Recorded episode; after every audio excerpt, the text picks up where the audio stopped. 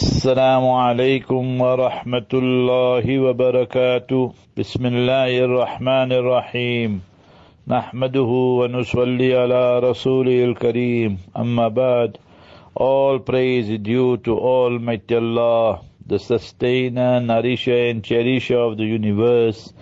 Peace, blessings and salutations be upon our beloved Master and Leader, Nabi Muhammad Mustafa sallallahu alayhi wasallam.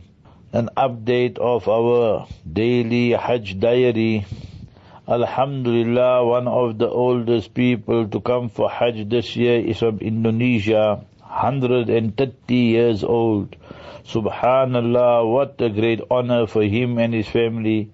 Quran Kareem teaches us, min kulli fajjin amiq. People will come from far distant places, young and old. Imagine 130 years old and this person from Indonesia is here to perform a Hajj. Likewise, we see the Salat this whole week. Basically, Sheikh Sudais is performing the Maghrib and Isha Salat. And he reads the ayats and verses normally that are related to Hajj and connected to the Baytullah, the Kaaba Musharrafah, Makkah Mukarramah so that people must learn what is the import and the message of these verses. And he is the Imam now for 35 years here in the Haram Sharif. Fajr time we see for the past few days it is Sheikh Salih Humaid.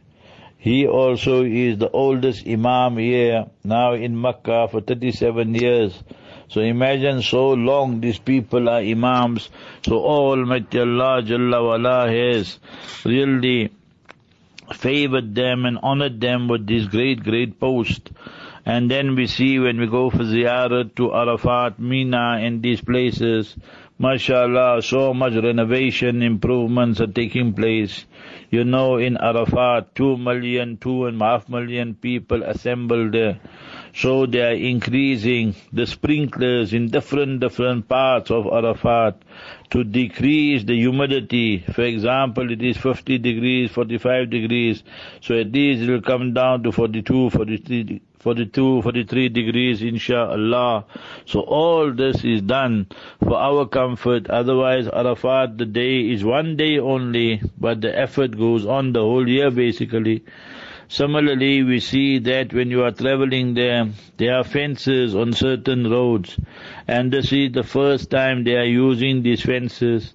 So in according to the press and the media, this is Japanese technology, that these fences there are erected. Why? So that it will help with the humidity, and you know it is desert here. So Makkah Mukarramah, when it doesn't rain, and you have the desert com desert conditions, so then it makes life very, very difficult. So Almighty Allah Jalla make the Hajj easy for everybody and for the people who are going to go there to Makkah, to Makkah, still come to Makkah. So all Almighty Allah bring all of them safe and sound inshallah. Another dimension that we should know is security is very, very strict. So people who are coming must have their documentation in order. Otherwise, hundreds and thousands of people are being turned back at the taftish.